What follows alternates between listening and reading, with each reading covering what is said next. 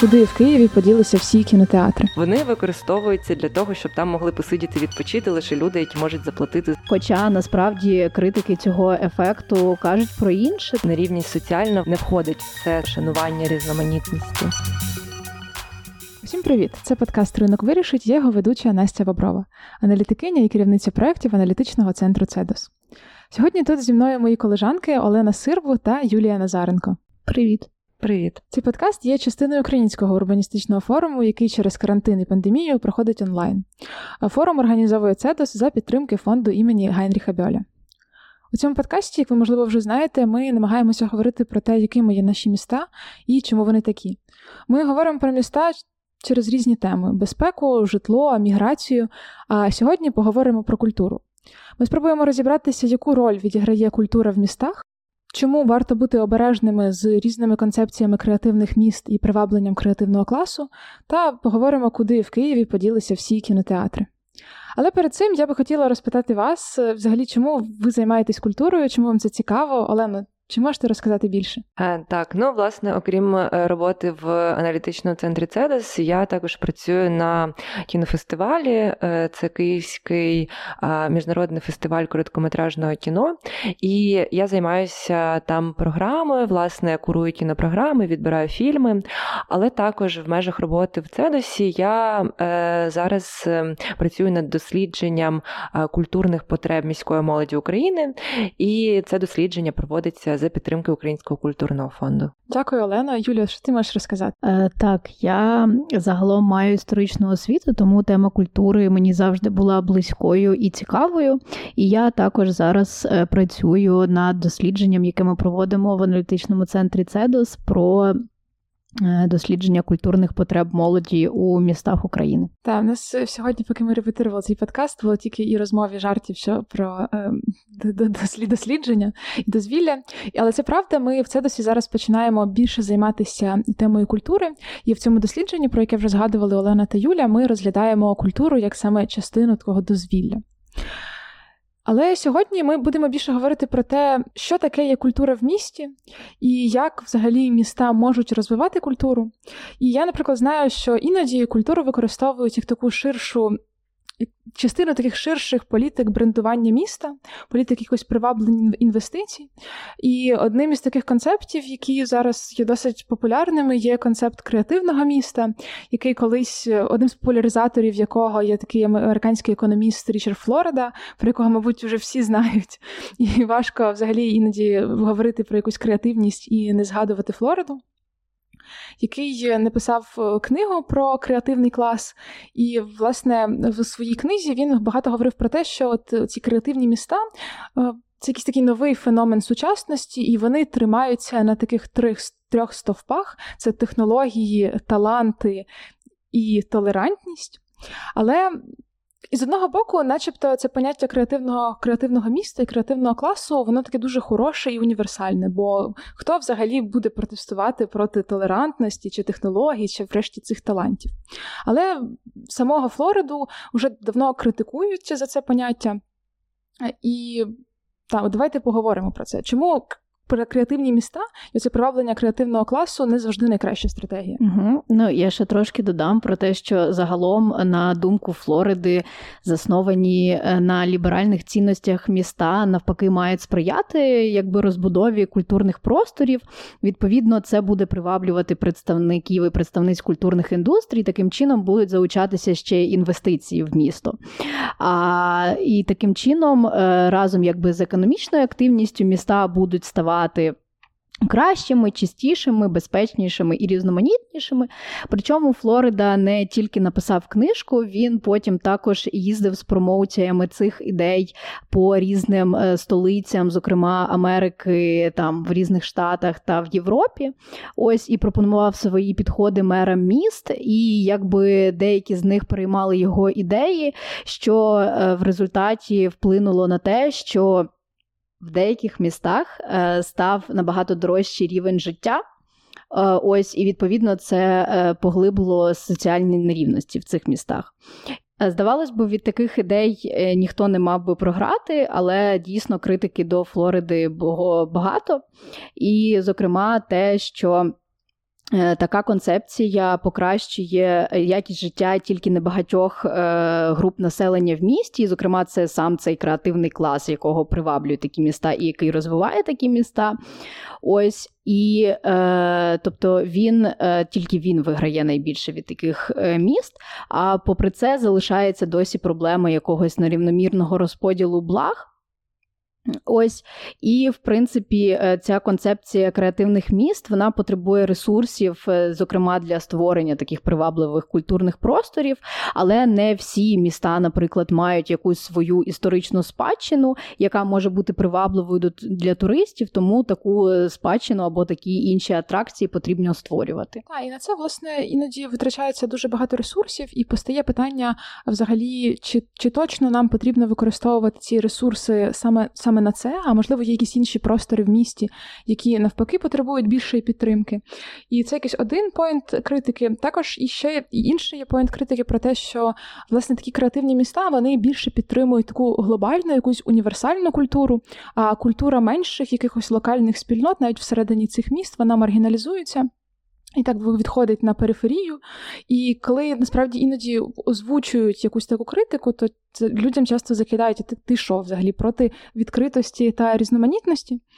Загалом, типу, це здавалося б непоганий концепт, тому що культуру і правда треба розвивати. Е, людей, які задіяні в креативних індустріях, і правда можна і варто підтримувати.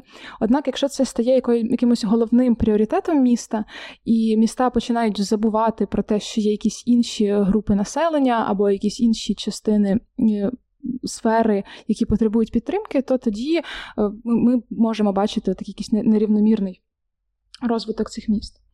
От і ще якийсь один поінт критики, який прочитала в статті Енді Прата, це про те, що насправді, попри те, що оці креативні індустрії і зайнятість в креативних індустріях вона популяризується як така зайнятість майбутнього. Насправді, всередині вона є досить прикарною.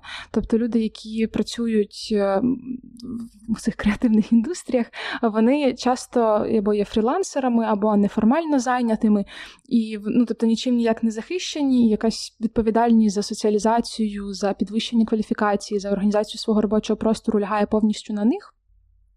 І навіть всередині цих індустрій існують такі ж самі нерівності з доступом, наприклад, жінок до роботи в креативних індустріях, з доступом якихось людей представників різних національностей до доступу в цих індустріях. І тому, ну тобто, попри те, що здавалося, що це така прогресивна ідея, ідея майбутнього, вона має ті самі нерівності, як і багато інших якихось професій. І коли ми розвиваємо креативні міста, то потрібно також звертати і на це увагу. Е, я ще хотіла додати щодо ось цієї ідеї креативного класу, власне, що вона передбачає створення якихось таких досить комерціоналізованих е, культурних просторів, там, зокрема, це якісь там торгові центри, чи ем, там якісь, ем, я не знаю, кафе або там площі, на яких там лише ем, дозвілля, якісь публічні простори, на яких в яких. Е, проведення вільного часу воно е, завжди пов'язано зі споживанням і з витрачанням грошей, що означає, що такі простори вони можуть бути недоступними тим, у кого нема цих грошей, е, витрачати їх на проведення свого вільного часу. І, власне, як на мене, це теж досить важливий поінт цієї критики креативного класу, креативного міста. Створення креативних міст це якась лише одна зі стратегій використання культури для підвищення такого економічного потенціалу міст та приваблення інвестицій. Е, іноді культуру також використовують як основний основний інструмент або каталізатор для е, відновлення і переосмислення таких колишніх постіндустріальних міст. І відбувається іноді такий процес, який називають cultural-led regeneration або відновлення через культуру. І оцей дискурс використання культури як е, основного інструменту для змін він іноді живиться такими якимись історіями успіху, як, наприклад, є відомий всім ефект Більбао. Так, я можу про нього трошки розказати. І, власне, він полягає в тому, що е, невелике місто в Іспанії Більбао, яке ще е, в кінці ХХ століття було нікому невідомим, і це було індустріальне е, місто, в якому в 1997 році е, американцями був спроєктований та побудований музей Гугенхайма, який після цього власне е, став найголовнішою туристичною атракцією цього міста і нібито врятував це місто від занепаду. Хоча насправді критики цього ефекту кажуть про інше, тому що, по-перше, за ці 20 років Ну, є такий міф, що нібито. Е, Туризм врятував це місто, так, але насправді е, туризм становить лише 5% від усієї економіки міста. А також е, цей е, музей і інфраструктура, яка призвела, е, ну яка розбудовувалася для нього, призвела до поглиблення соціальних нерівностей, і е, в місті багато чого перестало існувати через те, що в першу чергу е, інфраструктура була націлена на туристів, а не на локальну спільноту. Відповідно, ринок житла став орієнтований на туристів на короткострокове перебування в е, місті, і е, це все призвело до того, що відбулася джентрифікація, відбулося дуже велике подорожчання житла, е, почали закриватися фабрики, які були в цьому місті.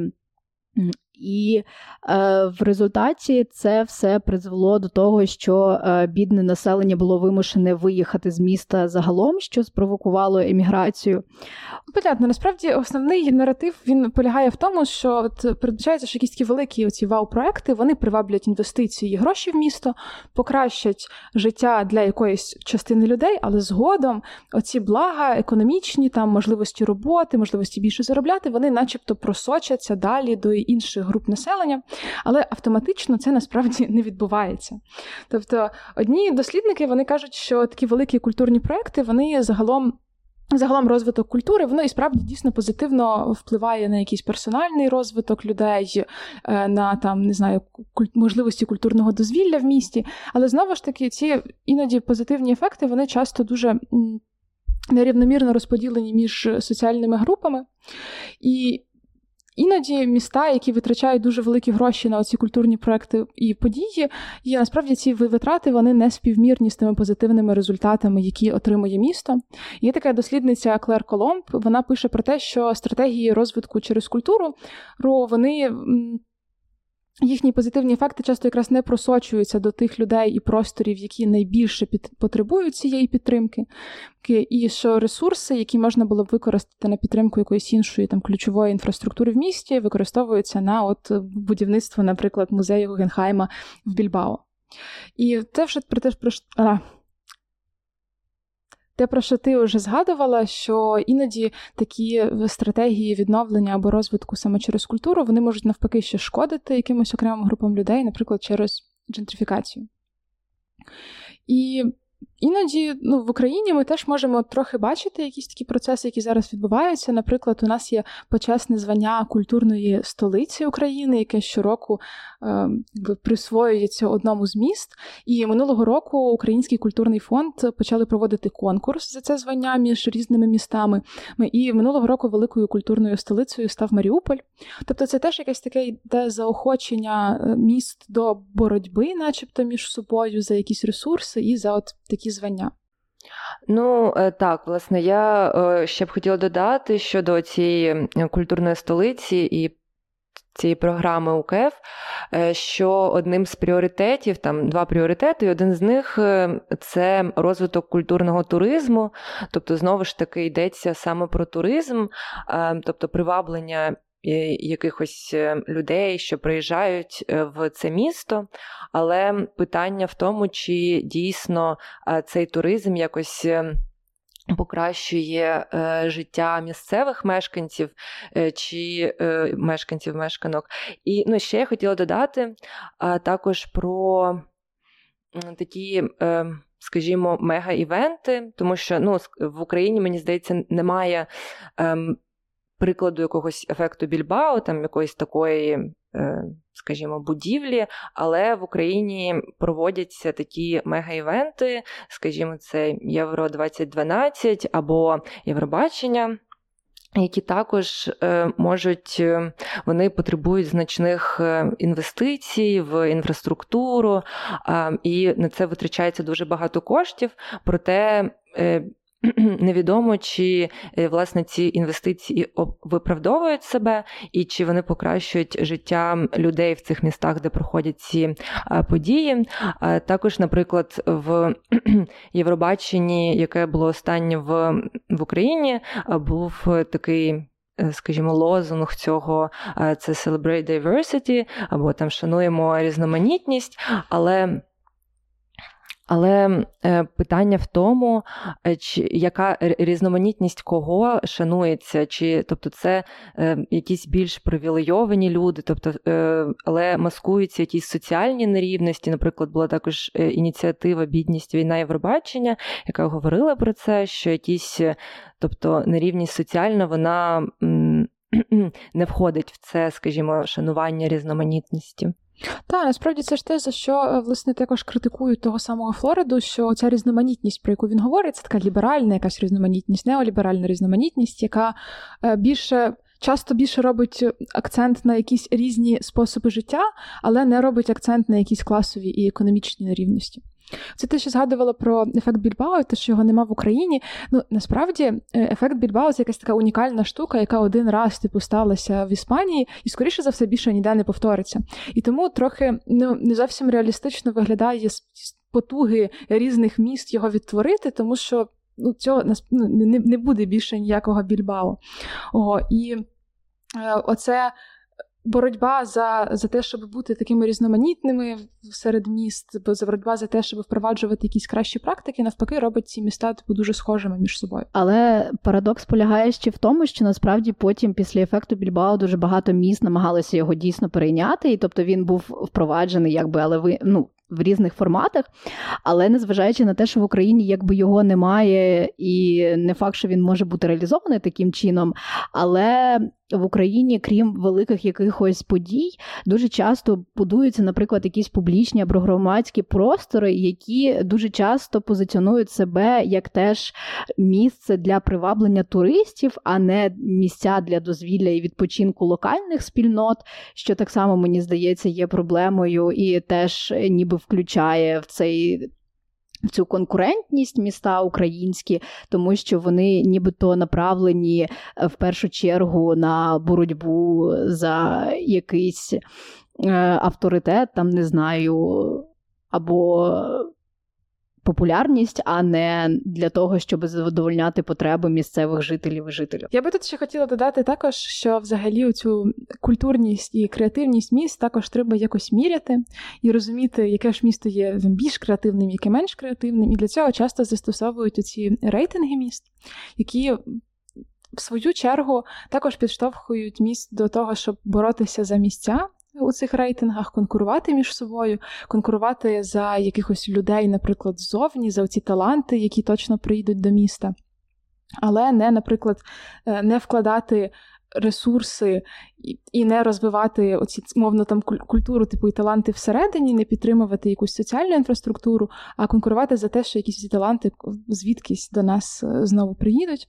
І насправді використання типу цих е, рейтингів воно теж дуже сильно маскує нерівності всередині міста, оскільки міряє якість життя тільки якоїсь окремої там групи людей, тих самих там менеджерів якоїсь середньої або вищої ланки. Ну я б хотіла теж про рейтинги трохи додати щодо того, що Оці рейтинги, які міряють якусь там креативність або культуру, ем, ну в рейтингі взагалі зазвичай це якісь кількісні показники, але вплив е, культури ну він часто є якісним і його дуже складно виміряти. Тобто ми не можемо там вимірювати кількість людей, що прийшли на якусь подію, і і казати через це, що це якесь там дуже креативне місто або там креативний простір, е, оскільки якраз таки сама методологія, тобто самі самі ці індикатори, вони навряд чи зможуть виміряти якісь такі якісні зміни. А тому що насправді, навіть якщо ми будемо знати, що на цю подію прийшло там 100-500 людей, ми ніколи не будемо знати, хто ці люди. Ну тобто, якщо ми окремо цього не дослідимо, то ми не будемо знати, хто це, хто саме має доступ до цієї культури. Тому що, врешті, навіть наявність якихось культурних просторів і місць не завжди означає, що всі люди, які живуть в цьому районі, можуть туди прийти. І іноді це може бути якийсь економічний аспект, коли люди не можуть собі дозволити ходити, наприклад, в якийсь дорогий кінотеатр. Іноді це може бути також якийсь соціальний аспект, коли люди не можуть себе асоціювати з цим умовним креативним класом, який там тусується, і відчувають себе некомфортно і не приходять через те на ці події. Але тут я би ще хотіла якось так переходити, говорити про цю конкурентну спроможність, конкурентну спроможність і культури, і креативності, і міст. Е, вона передбачає, що ця культура має бути прибутковою. Або вона має приносити гроші тут і зараз, або вона має в якійсь довгостроковій перспективі привести нам якісь інвестиції, там економічне зростання, ще щось. Але чи справді прибутковість це основна ціль культури? Ну про прибутковість е, я хотіла б сказати, що так, власне, дуже часто там в якихось там публічних дискусіях або там, я не знаю, в коментарях на Фейсбуці е, люди ем, намагаються виміряти роботу якихось там, скажімо, інституцій через те, який прибуток вони приносять ем, там місту або взагалі.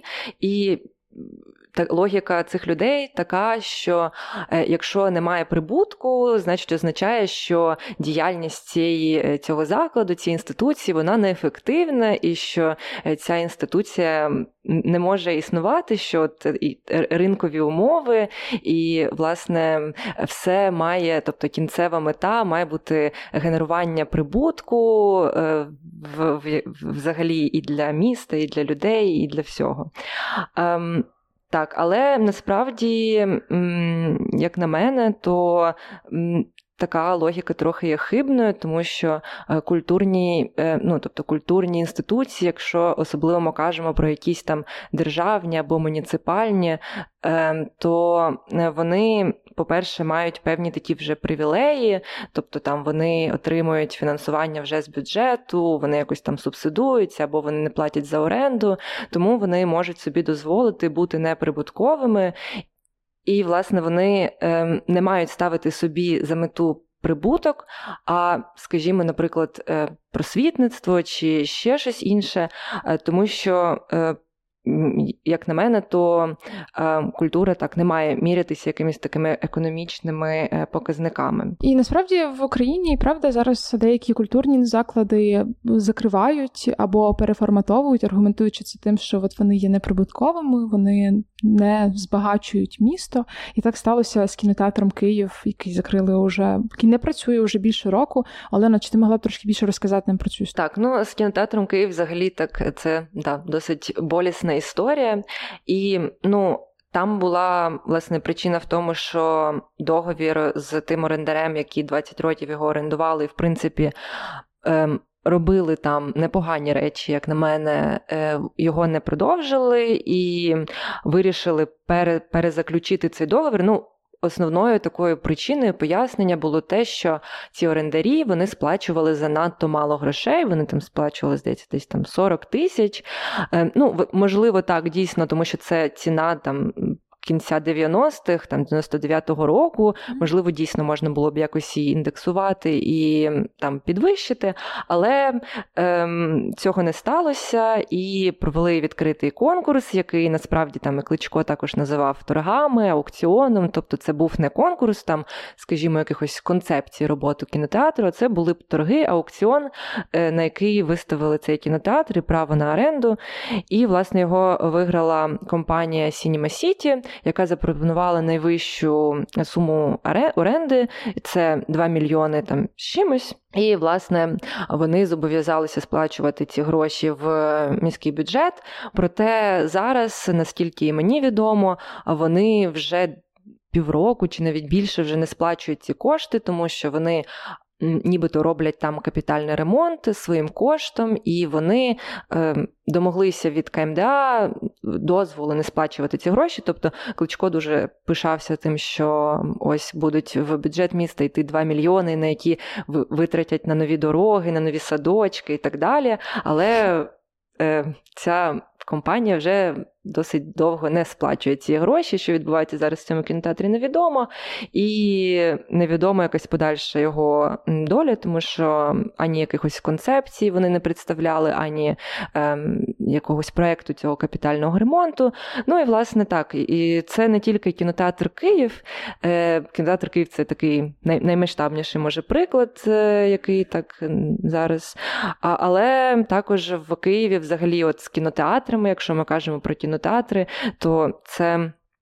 Досить е, така велика проблема з тим, що вони в нульових е, там дуже велика кількість кінотеатрів була приватизована, і е, власне через це більшість цих приватизованих кінотеатрів рано чи пізно закрилася і була або зруйнована, або перебудована в якісь торгові центри з там комерційними кінотеатрами.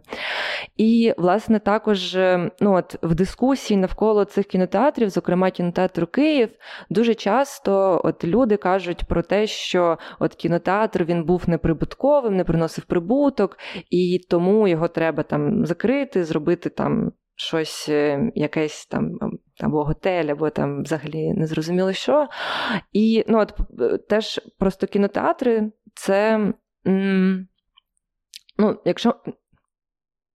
Якщо ми кажемо про, наприклад, музеї або бібліотеки, або театри, значно рідше лунає цей аргумент про прибутковість, тому що ну, люди там все ж скажімо, там розуміють, що бібліотека, напевно, або там музей навряд чи буде прибутковим, і що, напевно, його е, його мета, його діяль, їхня діяльності трохи в іншому. Проте, от щодо кінотеатрів, це часто цей лунає е, аргумент.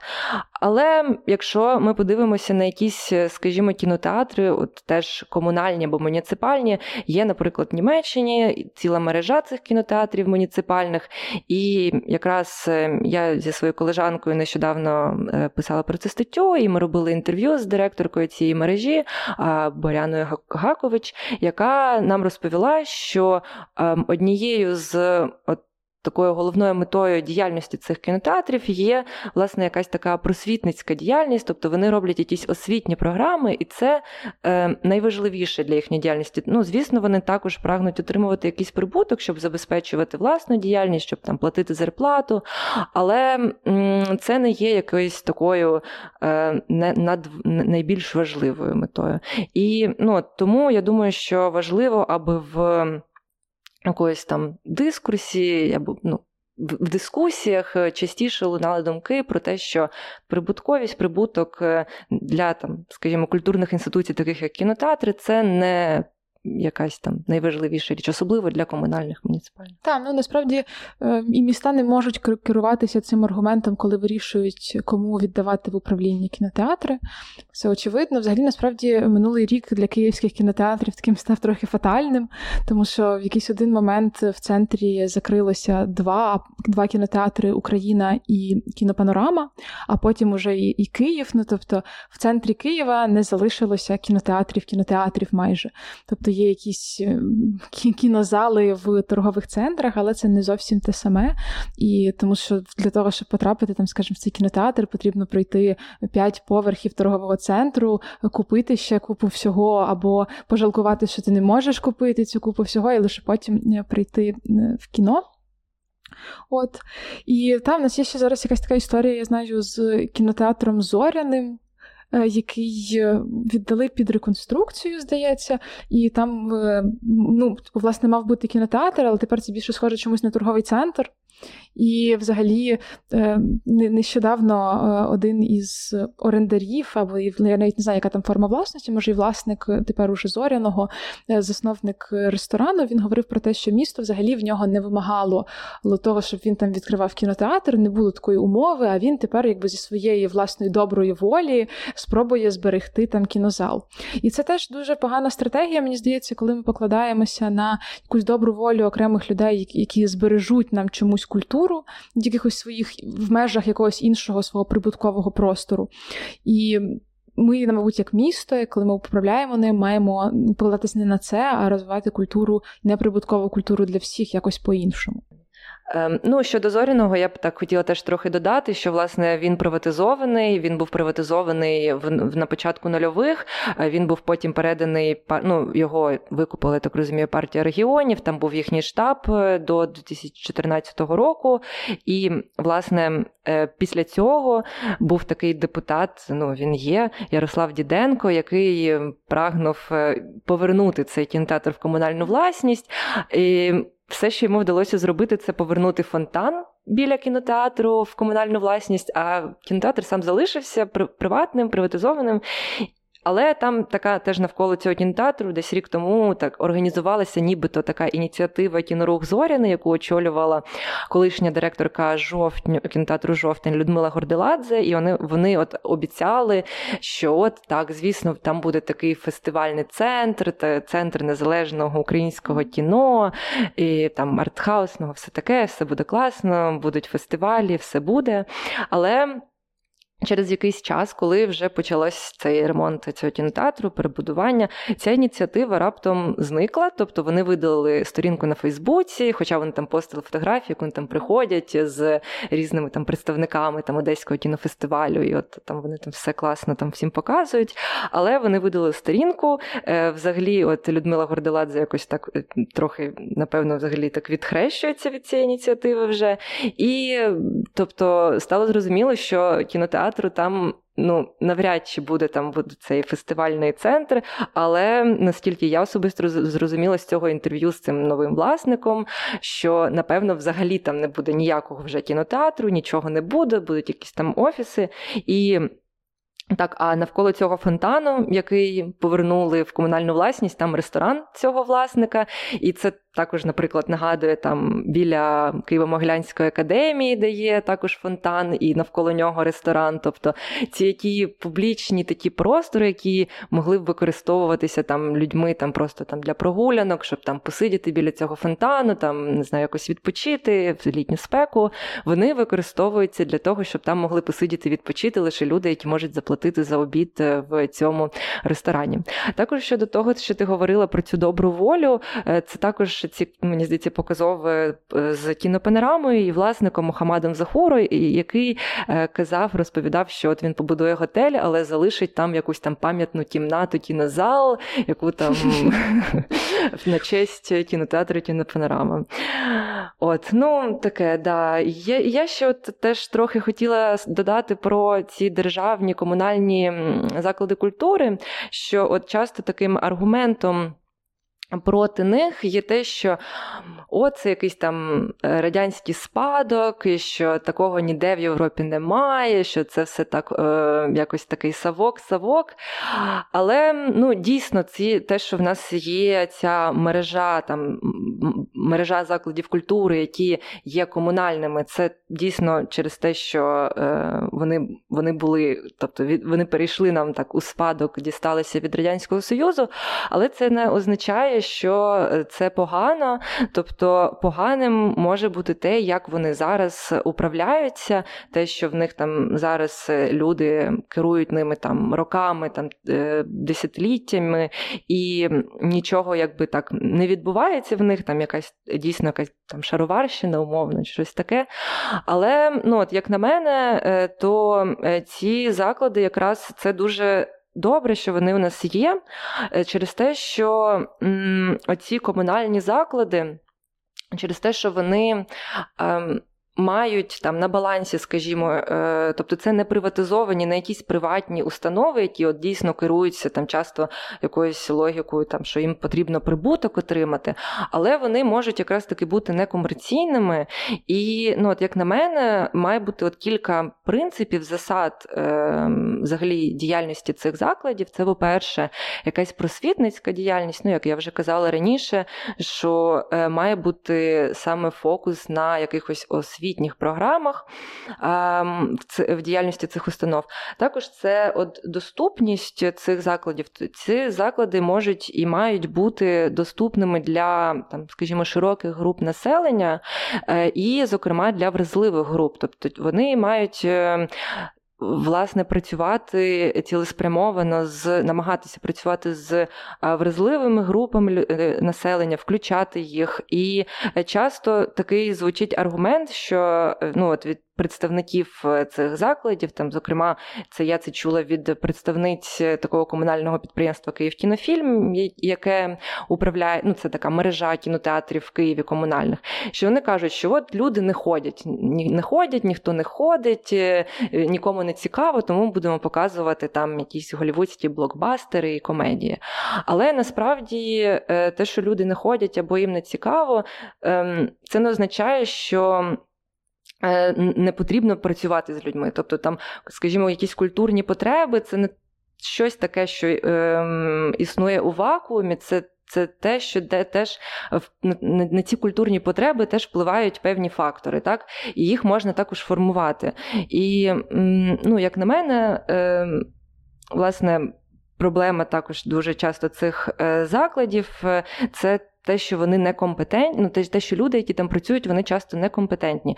Тобто, по-перше, це некомпетентний менеджмент, тобто управління цими закладами, тобто часто це передбачає якусь там ем, корупційну складову, що там невідомо, як кошти, які виділяються там з бюджету на ці установи, як вони потім розподіляються, куди вони йдуть. А також це некомпетентність е, якогось програмного відділу, тобто люди, які займаються там контентом, це зазвичай звичайно ну, дуже часто люди, які ну. Там не не знають, що, що що, взагалі там відбувається в культурі сьогодні, і тому виходить так, що це не якісь там куратори або там програмні координатори, координаторки, а це там ну якісь просто люди, які дуже далекі від культури. І дуже часто ці функції менеджерська і така програмна, вони цих е, комунальних установах поєднуються, що означає, що там люди, які і менеджерять, і там займаються там, наприклад, е, теж такий приклад з Київ кінофільму. Ем, колись ми з колежанкою також писали статтю про цю мережу, і ми прийшли до кінотеатру Ліра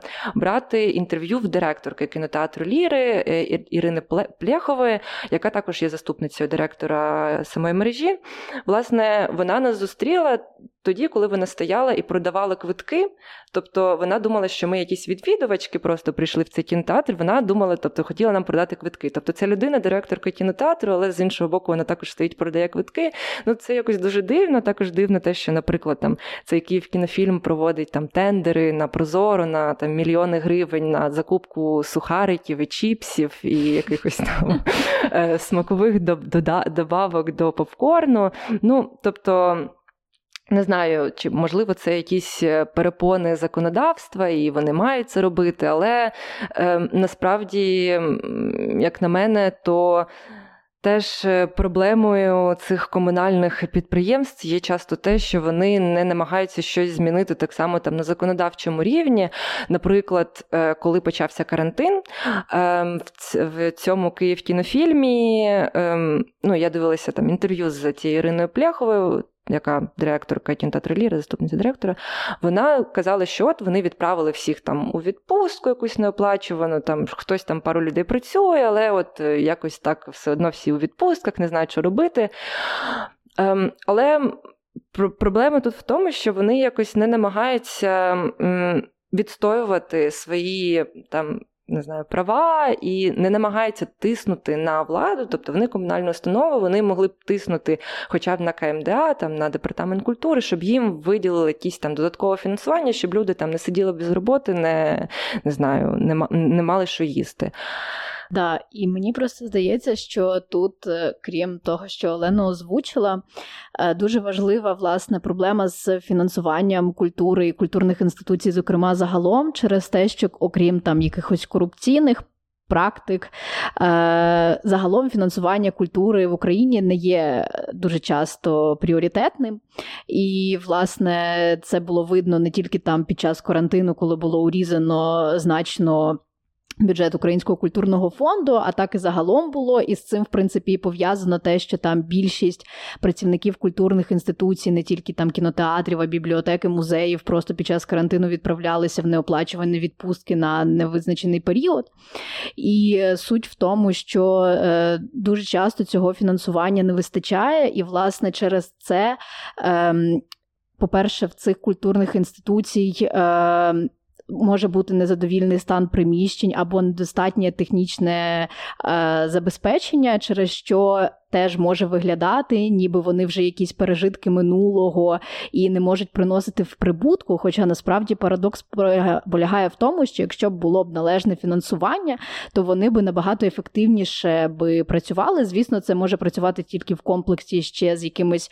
Е, Ефективним управлінням, тому що дуже часто у нас це дуже якісь бюрократичні закриті установи, і як насправді там е, призначаються вищі щаблі, і як відбуваються управлінські рішення, це дуже непрозорі процеси зазвичай.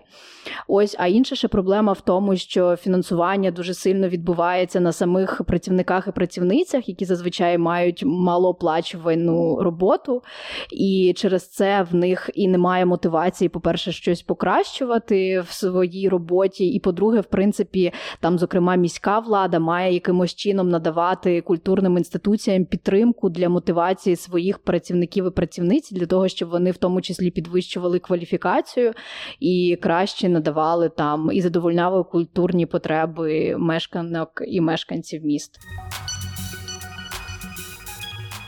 Е, я ще хотіла так додати, коли от ми кажемо про цей там спадок е, совка, щось таке, то от можна згадувати про те, що є там в Україні кілька, скажімо так, успішних е, прикладів існування і діяльності цих таких державних або комунальних установ. Це, зокрема, там, наприклад, е, Довженко-центр. Я особисто маю там деякі теж питання до їхньої діяльності, зокрема, там те, що у них там. Е, житловий комплекс будується прямо у дворі позаду, але все одно. А, мені... Скажи, де не будується? Так, да, це це таке питання. Але от ем, так, як на мене, це досить ну, скажімо так, успішний приклад діяльності такої державної установи. І це також от було видно нещодавно, коли у них там був е, не було фінансування півроку через певні такі якісь бюрократичні, незрозумілі перипетії з Держкіно, з Міністерством культури і незрозуміло ще з ким. Але все одно е, ну, вони отримали це фінансування, і все одно мені здається, що все ж це така досить цікава, цікавий приклад. Також ще от е, хотіла додати щодо от, е, все ж таки якихось ем, привілей цих установ, е, що навіть от цей Київ кінофільм, який я згадувала, нещодавно у них там був якийсь е, е, це судовий, здається, був е, розгляд. Ну, чи, коротше кажучи, антимонопольний комітет він вони там вирішували питання того, що от Київ кінофільму виділяються гроші на капітальний ремонт кінотеатрів з міського бюджету, і наскільки це якось так ставить їх в неринкові умови, тобто умови там не конкуре, не конкуренції, не пам'ятаю, як там було формулювання. тобто тобто, що вони е, привілеюються, і, власне, це визнає от антимонопольний комітет, але врешті вони там постановили, що це нормально, тому що це. Комунальна установа, якої, е, метою якої, тобто, не є якась там комерція, отримання прибутку. Але ну, це, все одно це таке дуже суперечливе питання, бо мені здається, що власне от щодо діяльності Київкінофільму тут е, Виникають питання щодо їх комерційності або некомерційності, але те, що вони е, не платять за оренду і також їм видаються ці гроші на капітальні ремонти, це вже говорить про те, що вони мають привілей і можуть трохи інакше організовувати менеджерити свою діяльність. Та насправді у нас трохи така вийшла києвоцентрична розмова. Ми багато розказували е, про якісь кінотеатри в Києві, але ситуація з культурними установами і з культурними просторами вона дуже схожа в багатьох містах України. Ми от нещодавно ми вже згадували на початку, що зараз проводимо дослідження дозвілля, як молодь проводить дозвілля у трьох містах України. І ми говорили з молоддю в Херсоні. І зараз, наприклад, в Херсоні є Два всього кінотеатри. Один це мультиплекс, а інший це кінотеатр ювілейний в центрі, який підпорядковується ну, обласній державній адміністрації. Але в них не також був ще кінотеатр Україна, який в якийсь момент теж просто закрили, приватизували, і зараз там, якщо не помиляюсь, торговий центр чи щось в такому плані. Там висить, якраз нещодавно розмовляла з, зі знайомою з Херсону. Вона каже, що там досі досі висить якесь оголошення про оренду, і він не працює просто. Ну так, тобто цінність оцих культурних просторів вона починає, коли вона починає вимірюватися їхньою прибутковістю або якоюсь кількістю інвестицій, які вони колись приваблять, то вона підриває саму якби важливість культури загалом, культури для саморозвитку, культури для проведення дозвілля. Та я думаю, що ми готові переходити до висновків. Е, з нашого епізоду. І ми сьогодні так е, поговорили взагалі про е, роль культури в містах, про те, які бувають стратегії брендування міста через культуру. І які що ви з цього всього берете з цієї розмови з собою?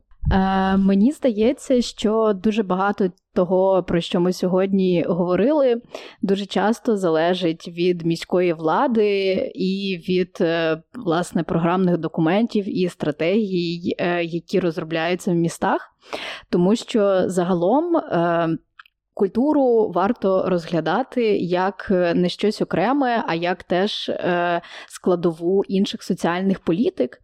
І, в принципі, такі політики, коли вони розробляються, вони мають залучати рівнозначно Е, інтереси всіх сторін, і міської влади, і мешканців, і мешканок, і громадських організацій, і приватного сектору. Але ще е, дуже важлива річ, що культура має посідати не останнє місце в таких стратегіях і програмних документах. І суть в тому, що вона має базуватися на культурній інклюзії, культурному різноманітті конкретного міста. Під цим мається на увазі вік, релігія, гендер, культура та соціально-економічне становище громадян.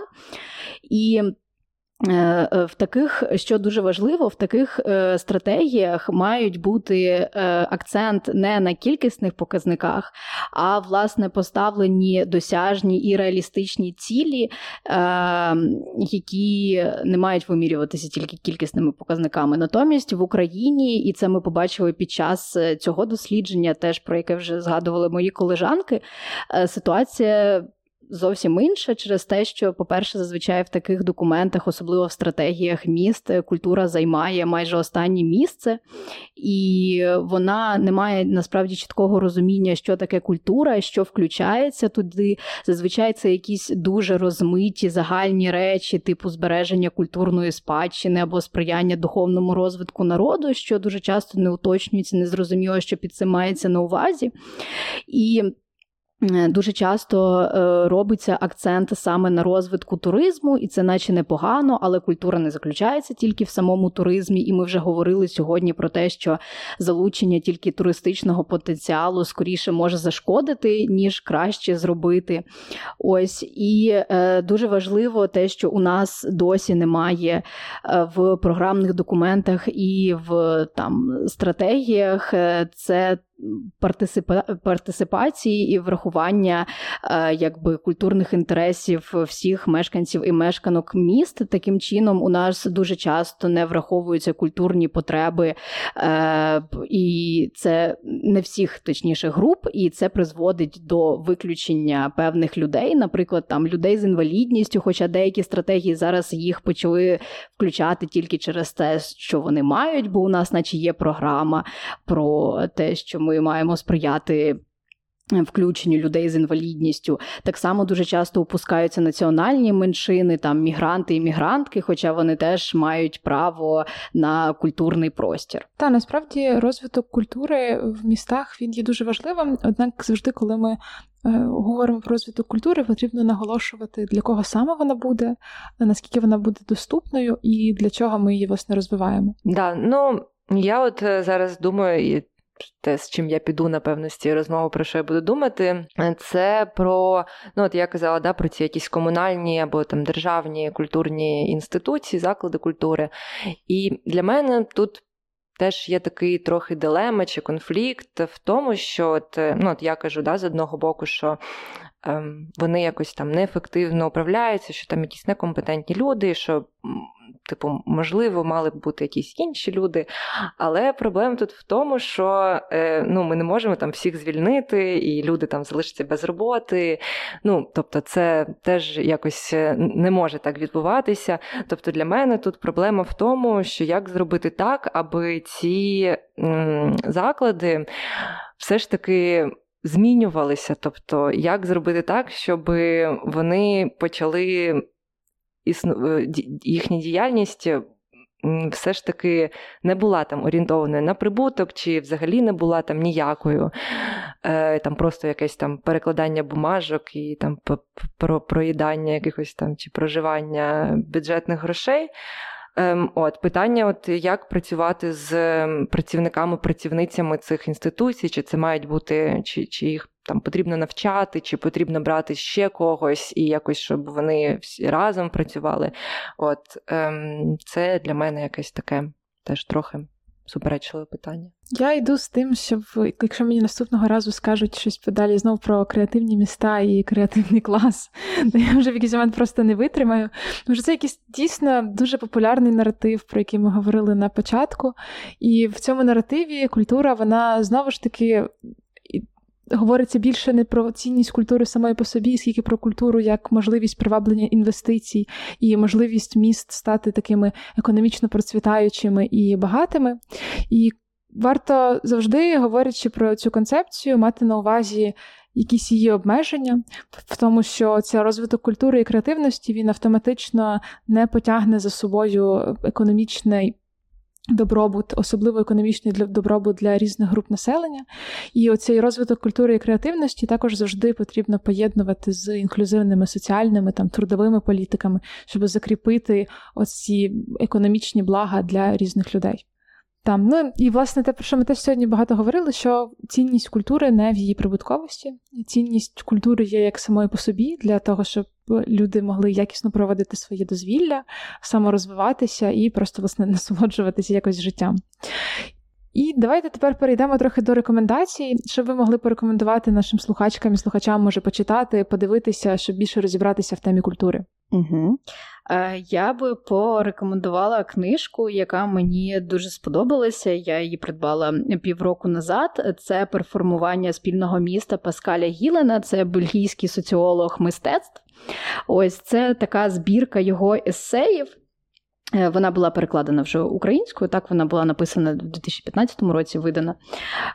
Ось і е, власне вона дуже цікава через те, що е, вона частково зачіпає і ті питання, які, про які ми говорили сьогодні, тому що вона як має такі три виміри.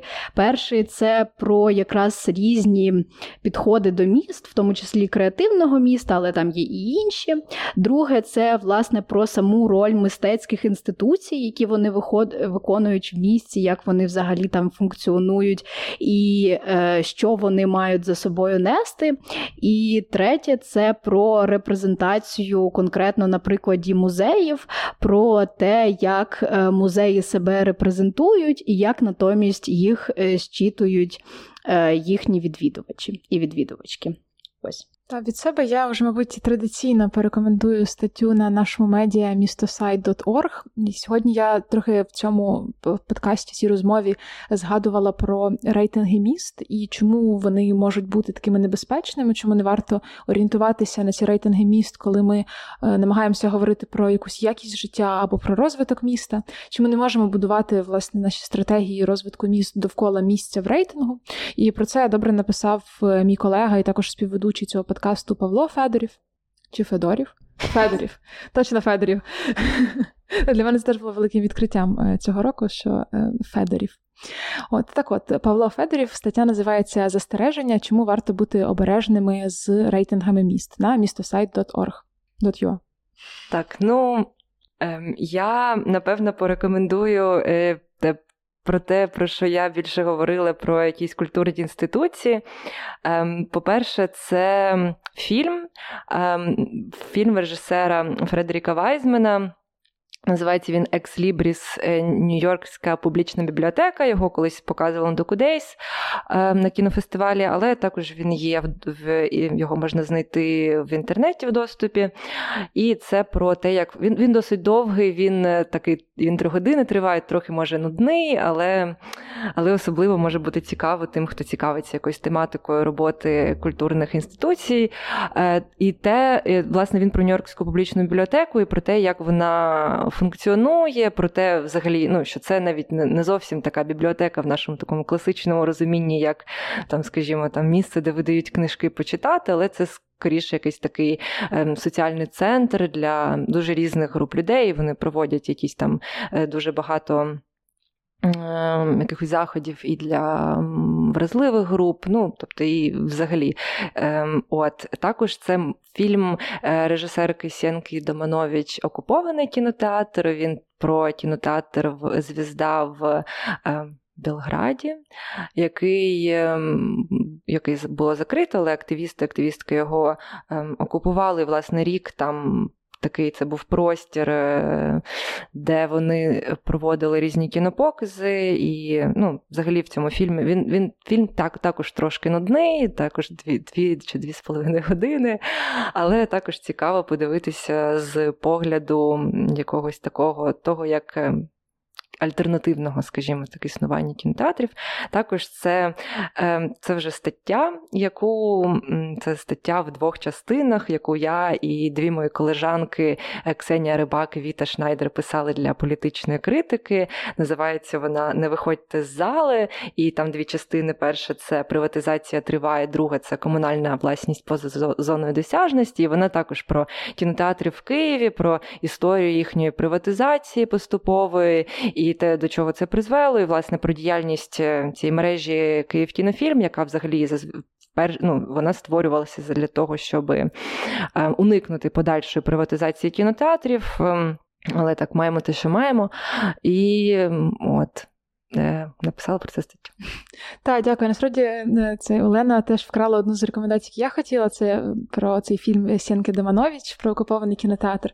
Але я викрутилася і я порекомендую статтю дослідниці Клер Коломб, яку я вже сьогодні згадувала в подкасті. А Вона називається Культура в місті і культура для міста. Політична політичне конструювання цього ефекту просочування.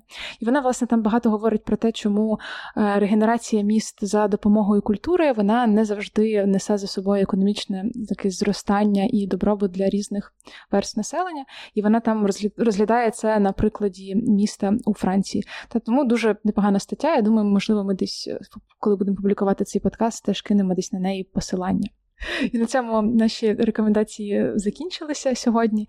І дякую насправді, що були сьогодні з нами. Це був подкаст Ринок вирішить. Сьогодні ми говорили про культуру, про креативний клас, про кінотеатри у Києві. І так. І не тільки у Києві, трохи навіть про Херсон говорили. І я дякую всім, що були з нами сьогодні. Я дякую Олені Сирбу та Юлії Назаренко, які говорили зі мною сьогодні про культуру. Я також дякую нашій звукорежисерці Катерині Бабич, яка монтує всі наші епізоди і робить наші вимушені розмови не такими вимушеними. Навпаки, ну ладно, я ж так все. Підписуйтесь на нашу сторінку в Фейсбуці. Також ви можете слухати цей подкаст на Apple Podcast, Google Podcast та на будь-якій іншій платформі, де ви слухаєте подкасти. І почуємося скоро.